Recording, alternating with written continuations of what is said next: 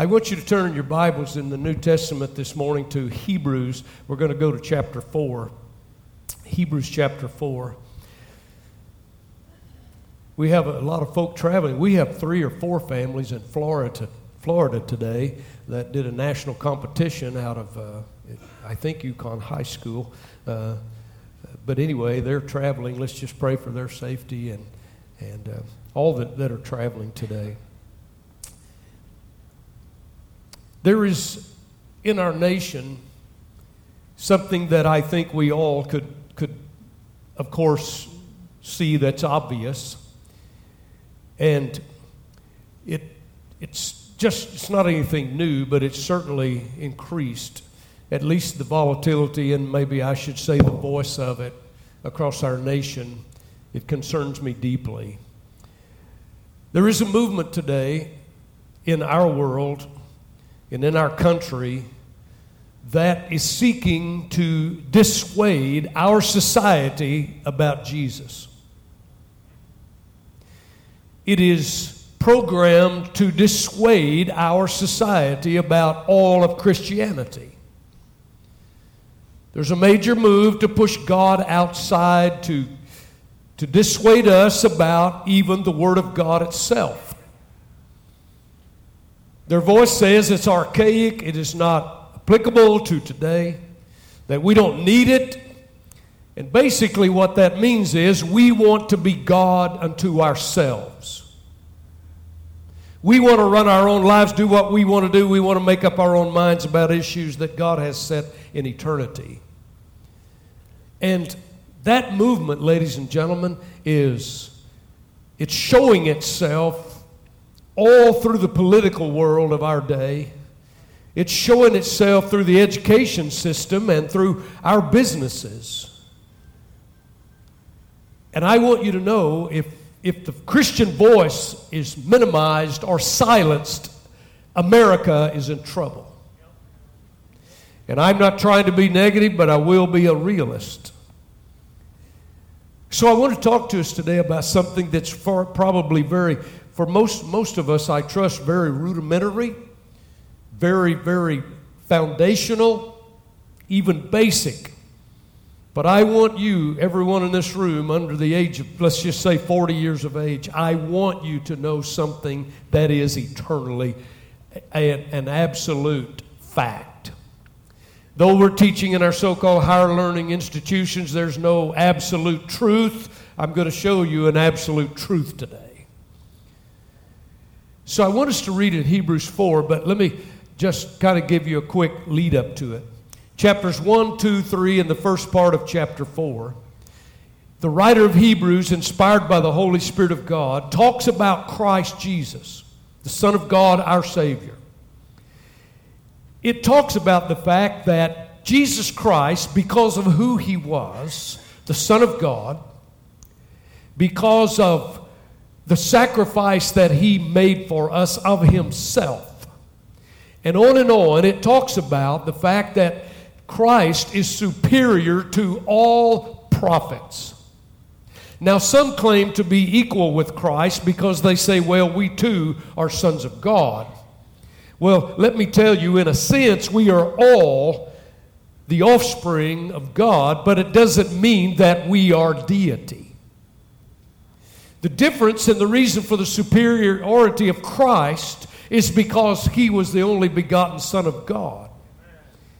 Yes, when he came here, he was called the Son of Man because he came through the veil of a virgin that he might identify with humanity. No other prophet came from heaven to live with us. Superior in this fact that he is the supreme priest. No other priest has accomplished what Christ accomplished. And then the writer says he was even superior to Moses and all the works that he did. So when we arrive at our scripture, he continues and he says this about Christ. Verse 14 of chapter 4. Seeing then that we have a great high priest. How many of you want to be in that crowd called we? I want to be in that group, don't you? Seeing that we have a great high priest who has passed through the heavens, he's talking about his resurrection and ascension. Jesus, the Son of God, let us who are in the household of faith, let us hold fast our confession. I want to declare to you, it's not just words, it's how you live your life and how obedient you are to God. That's your confession. Verse 15 For we do not have a high priest who cannot sympathize with our weaknesses, but was in all points tempted as we are. Jesus knew all about what it was to have all the temptations of humanity and all the pressures and all the troubles, all the things that go along with that. Tempted as we are, yet, notice what the Spirit declared without sin. With that in place, the Hebrew writer says, Let us therefore come boldly to the throne of grace that we may obtain mercy and find grace to help in time of need. Lord, thank you for your word. So when our present world tries to dissuade our entire society by politics and powers and economics and talent and movies and educations and everything that's sown in to try to turn our whole society against Christ, Christianity, and the Word of God. I think it's important we ask ourselves how do we respond? And I want to speak this morning on our all sufficient Savior. So, how are we going to respond? What, what's the best way that a Christian should respond to this movement to dissuade us and put God in the peripheral and behind us and not just act like He doesn't exist? I will tell you one thing about the United States of America, whether we like it or not, and whether all the liberals and all those people out there say that, that we were not Christian. We may not be near the Christian nation that we used to be today, but this entire Constitution, everything about our nation was born out of Judeo Christian values written on Thus saith the Word of God. Our first school books were the Bible. Read your history, it's important. And we've sown to the wind, and I think America is going to reap the whirlwind. Albeit, I will tell you, God knows how to take care of his people. I want to talk to you about this sufficient Savior. Here's how we should respond to the dissuasion movement today. You and I, the best way to respond is to genuinely, genuinely live the life. And, and life and lip should match that used to say walk and talk should match. How many of you believe that? I think we're supposed to be real. That means we don't have any choices about how we live. We don't have the choices about how we live. We are no longer our own. We've been bought with a price. God calls us to live in submission and obedience to Him in His will. That means we don't have a choice about how we live our life. We don't have a choice or not whether we pay our tithe. We don't have a choice or not what we do in, in our life. We are bought with a price. And if we're disobedient, ladies and gentlemen, we're not living what this generation needs. Because if we live what God called us to live, if we're truly a mirror of Christ, we will affect with God's Spirit in us, we will affect the lives of those who do not understand around us. But if we are as selfish as this world, if we are as self centered and tell God what we will and won't do, or what we're willing and not willing to do, we're no different than the world and we have no effect. There's no sugar on that pill, but it needs to be said. And maybe no, it just got quiet. We have no right to call ourselves Christians if we decide we're going to do whatever we want to against the Word of God. So when we say we have this priest and we do that, it's obedient servants who are responsible to witness in a last day. I'll say it, amen. But what do we have to show? What do we have to show? What can we point to? What can we point this generation? So I want to go to Scripture, and it's over in Luke, but we won't turn. I hope you know the story about Christ was on his way to pray for a very sick young lady. And he was interrupted by a lady that had been ill for 12 years and she had spent every dime she had on physicians. And here's this mass of people accompanying the Christ through the streets of the city, all the disciples around trying to move him through the crowd. But in that crowd was a, that lady who, for 12 years, was very ill and she was weakened. And she made up her mind if I can just touch the hem of the garment of the Christ, I know that I can be healed. God give us that kind of faith today. I don't know how you see it, but I see it. Here's all this crowd, and Christ is walking, and this little lady in her weakened condition, pushing, pushing, striving to get there. And I think she's in a, a sea of, of robes, and she finally in a sea of sandals or whatever their footwear was. And she finally, to me, gets close enough to fall on her knees and reach through a mass of legs and touch the hem of the Master.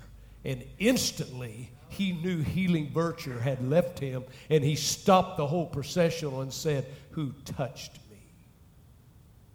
Master was the response from all of them, all these many, and who you asked the question, Who touched me? But you see, there's it, it isn't the physical touch, it's the fact that somebody in faith touched the healing power and the omnipotent power of God Himself, and it changed her forever.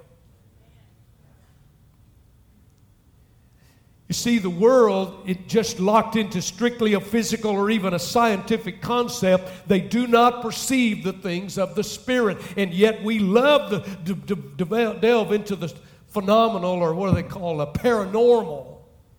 And ladies and gentlemen, this book can tell you all about the paranormal. It can tell you all about, let's see, what it's called ancient aliens.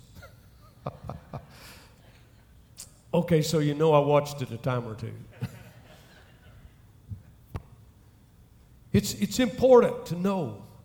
I want to declare to you where is the border of Christ's garment today? Where is the hem of his garment today? And can we in 2019, in this late hour, in great need of the presence of God, can we touch the hem of God? Are we poorer today because Christ has left earth and gone to the Father? Do we have less God today than we had when He walked through Jerusalem? Do we have an absentee God that's just somewhere in millions of miles away in some place and we believe in ethereal things? Hebrews, by the Holy Spirit, said this seeing we have a great high priest that is passed into the heavens, a priest who knows all about human frailty, all about human tenderness. That is a fact, ladies and gentlemen. The resurrection was a fact, and the ascension was a fact, and the writer, through the Spirit of God, said, He is there. Years and years ago in an ancient world, they had what they call forerunners.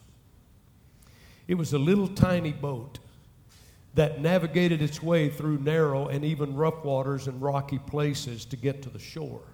And they connected that little forerunner boat to the mothership. And that little forerunner boat would make its way and be a guide for the mothership so that it could dock without damage.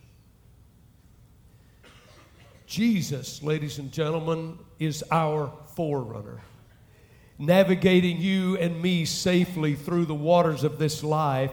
I want to tell you something. He makes it possible for all follower, followers to arrive home safely.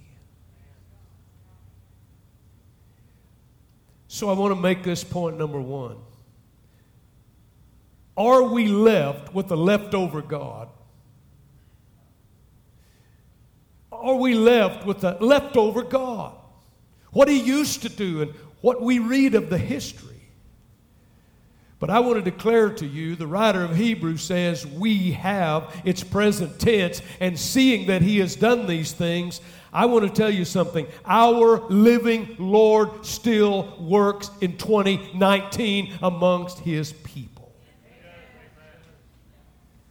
Believers, by privileges that we have in prayer, let us all go up to the throne, up to the mercy seat, up to where God dispenses His grace. Let us cast our present day sorrows. Let us take our present day heartbreak breaks. Let us take our present day tears and our needs. Bring your illness. Bring your sin sick soul. Bring your longings. Bring everything about your life that you don't have answers for. And in faith, present it to Him and touch the hem of His garment. And this much I know God will give you an answer for what you need.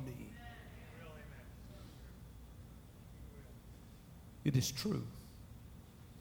Throughout the ages, since His risen Lord, and while He is interceding for us at the right hand of the Father. He has been doing for this last generation and all those from that time till now. He has been doing the same wonders with the same power that he had when he walked in Judea and Galilee. For this Christ, by his Father, has been declared he is the same yesterday, today, and forever. Amen? He's the same. So I want to I want to ask some questions. I wonder how many millions and millions of crushed hearts have heard him say, Come to me. I wonder how many millions of sinful souls have heard him say, Be clean, be whole. I wonder how many penitents who've come in humility and meekness and bowed before him and say, God, forgive me. I wonder how many have heard him say, forgiven.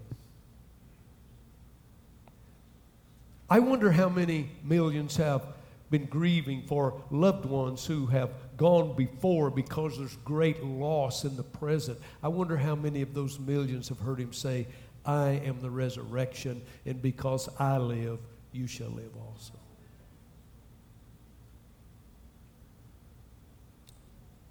I wonder how many trembling, fearful disciples through all these centuries have heard him say, Do not let your heart be troubled. You believe in God, believe in me. I want to tell you, I am here. I am an absolute present day miracle. Seven times, ladies and gentlemen, my life was threatened to be taken. Seven times I am a miracle standing in front of you because I have a high priest sitting beside the right hand of the Father who made intercession for me.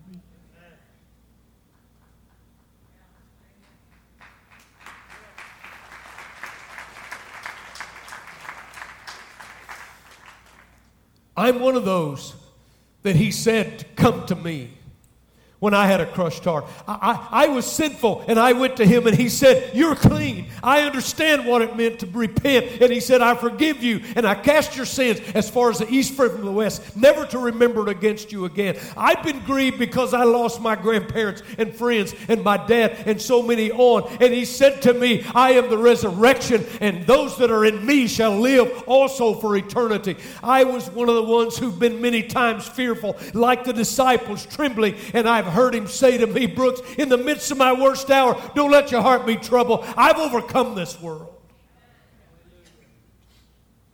He said, Pastor, why are you so excited about it? I will tell you why.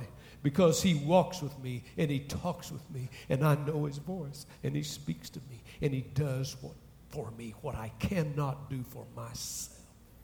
He has answers I'm not intelligent enough to think about. He has ways and means that He has blessed my path because I have put Him first in my life.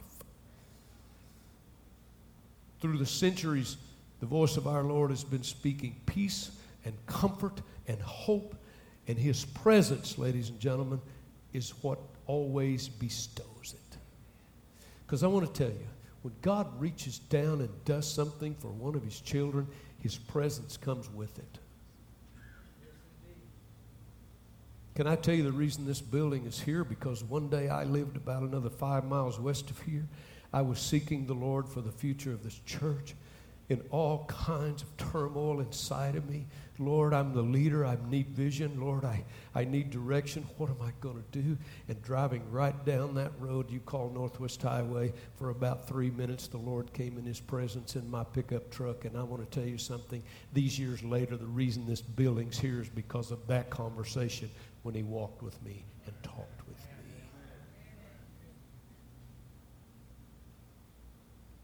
The throne of majesty, the throne of glory, the throne of righteousness is to we who are twice born. Not everybody that says they're a Christian, but we who are genuinely twice born men and women and young people, that throne of majesty and righteousness is to us a throne of grace. And then the writer says, My second point is this he said, Come boldly. It is such a. I, I want to use this as an illustration. What, can you fathom? I'm not talking politically here. I just want to just consider. What if in 15 seconds from now, through that, let's just say that door right over there, came three or four Secret Service men, and they came and sat right on our front seat, the President of the United States what would change in this room? Don't you think the atmosphere in this place would change? Don't you think that your mind would go, oh, is that the president? What is he doing here? Why, why, why of all the churches, us and the whole atmosphere? Oh, I mean, it, whether you think it'd be better or worse, that's up to you, but I'm telling you it would be. Least, at least it's not the average Sunday. Right? Don't kid yourself, it would affect us.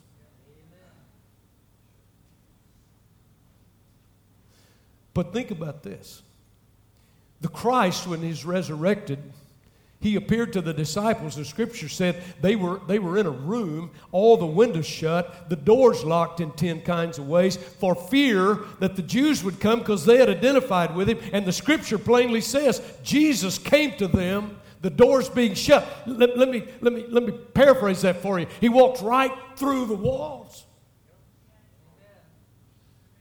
And they saw him. Don't tell me it didn't change the atmosphere in that room.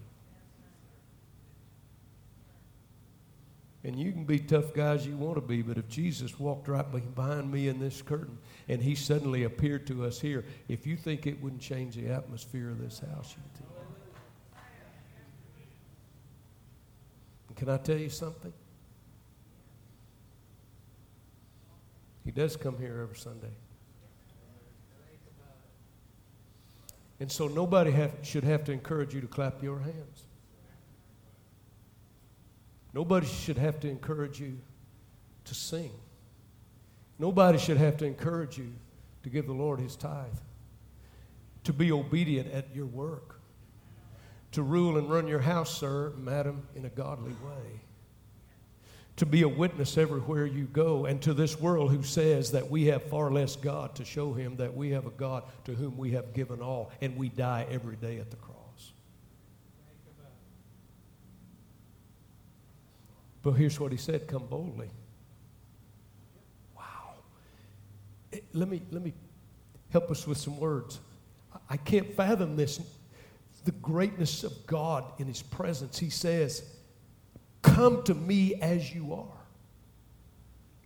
Say what you feel. Ask what you need. Pour out your heart before me. Confess your sin. Confess your fears. Confess your wandering thoughts. Confess your disobedience. How fully, ladies and gentlemen, and how openly may we speak to the God in the name of He who went through the human veil, all the sorrow, all the trial, all the heartache, the bludgeon beating death, just so that you and I can know Him. And we'd better not treat him like less God. We do not serve a leftover God. Amen? As a matter of fact, he said he's the same yesterday, today, and forever. Come boldly. Here's what he says in another place. He said, Draw near with a 20% assurance. Okay, it said, Draw near with a 25% assurance. Come on, Bible scholars, help me. Draw near what?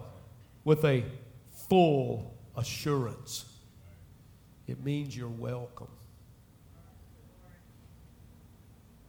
At the greatest throne in the world, in creation, the highest court in all the universe. And God says to you, You come.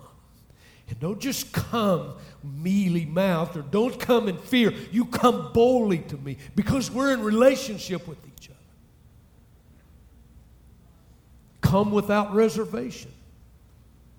I want to tell you something about this Lord of ours that's sufficient. His presence possesses omnipotence. One author in the Old Testament asked the question Is there anything too hard for God? And some 700 years later, Jeremiah answered it and said, There is nothing too hard for God.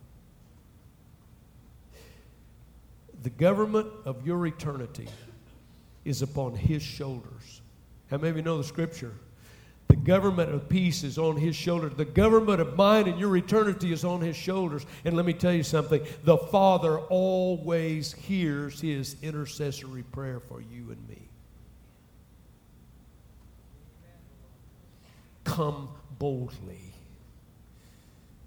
Let me put it this way, ladies and gentlemen Jesus belongs to the sinner believer, he belongs to us. from, from his infancy and in his birth in Bethlehem to the Garden of Gethsemane, to his agony on the center cross, to his ascension and his sitting at the Father's right hand. His obedient life, his prayers, his sacrifice, his resurrection, his ascension were all given to us. I want to say something. Jesus is ours. He is our possession. He gave Himself to us and for us. If you don't hear anything else I say today, I want to tell you something. If you are a genuine twice born Christian today, I want you to get this in your spirit. He is for you. I want you to say it out loud. Say this God is for me. Say, say it again. God is for me. Say it again. God is for me. Again, God is for me. Satan will tell you God's always against you. He'll always try to make you doubt it and push it aside. And his whole business is about unbelief. Get this in your spirit God is for you, not against you. God is for you, not against you. God is for you, not against you. Pastor, why are you saying that? Because we need to combat the lie out of the pit of hell, a man called Satan that will destroy you mentally if he can. Even in your disobedience and even in our unloveliness and even in our best and our worst, God is for us because He paid the price to purchase us. I wish I had my iPad with my little mark so I could draw on the screen. Some of you seen this before, so just use your imagination. I'd like to write on the screen. I, am a great artist. All I can do is draw stick people. So let's draw a stick person over here, and over top of that person, I want you to write person.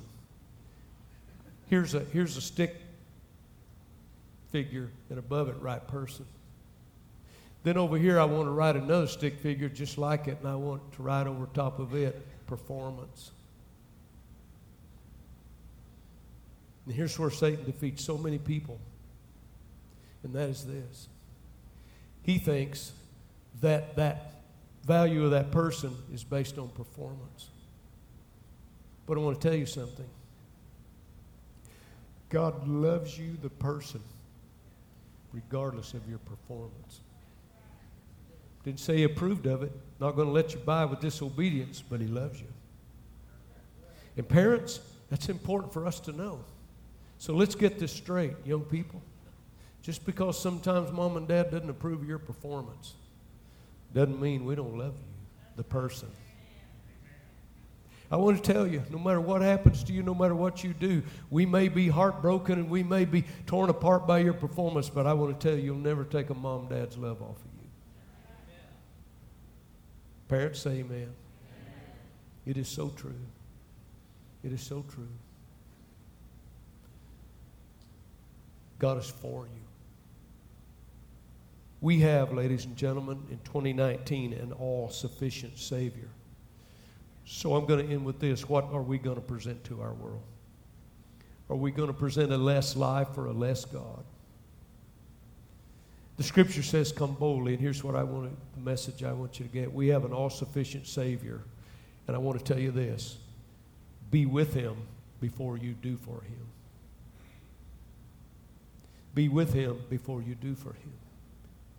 I was listening to Christian radio uh, yesterday, and the little, it a lady, disc jockey, said something like this. She said, Someone said this, I believe I have it right. She said, If you're not hungry for God, you must be full of yourself.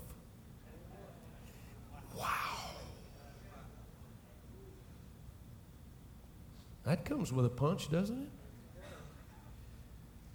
What are we going to present to this world?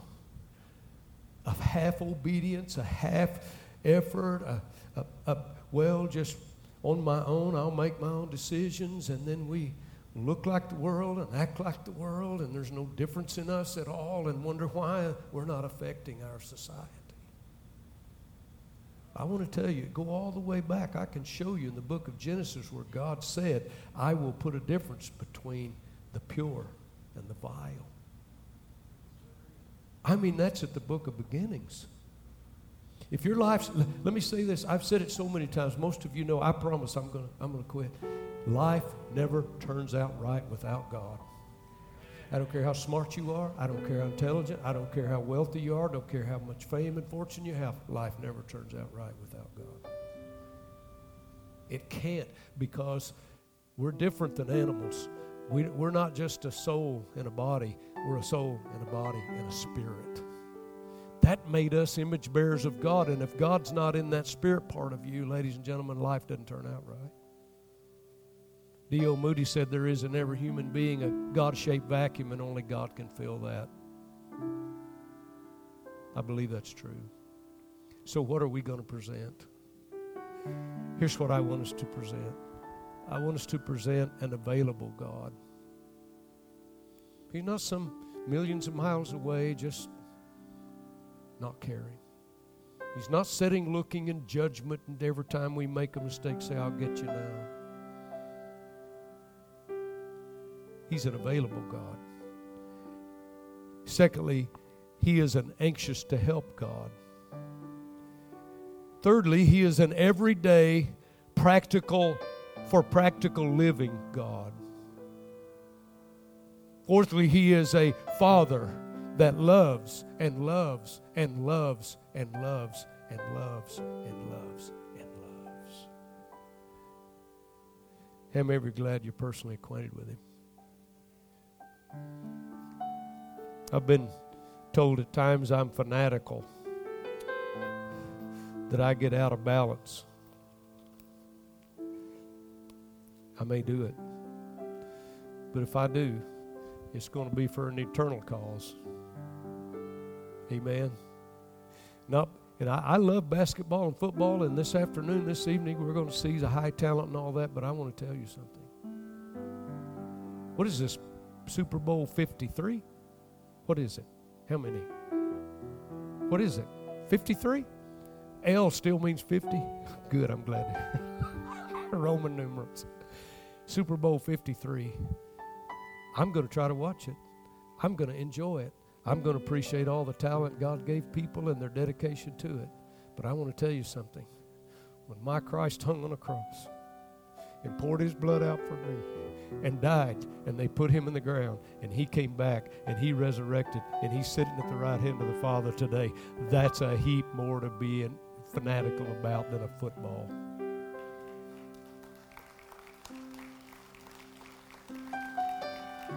You said, Pastor, you're against football? Absolutely not. Me and Joy Stroud were talking before service. We, we know what it is on Saturday morning to wake up and feel like somebody beat us with a hammer all over our bodies playing football through high school. But let's keep our priorities right.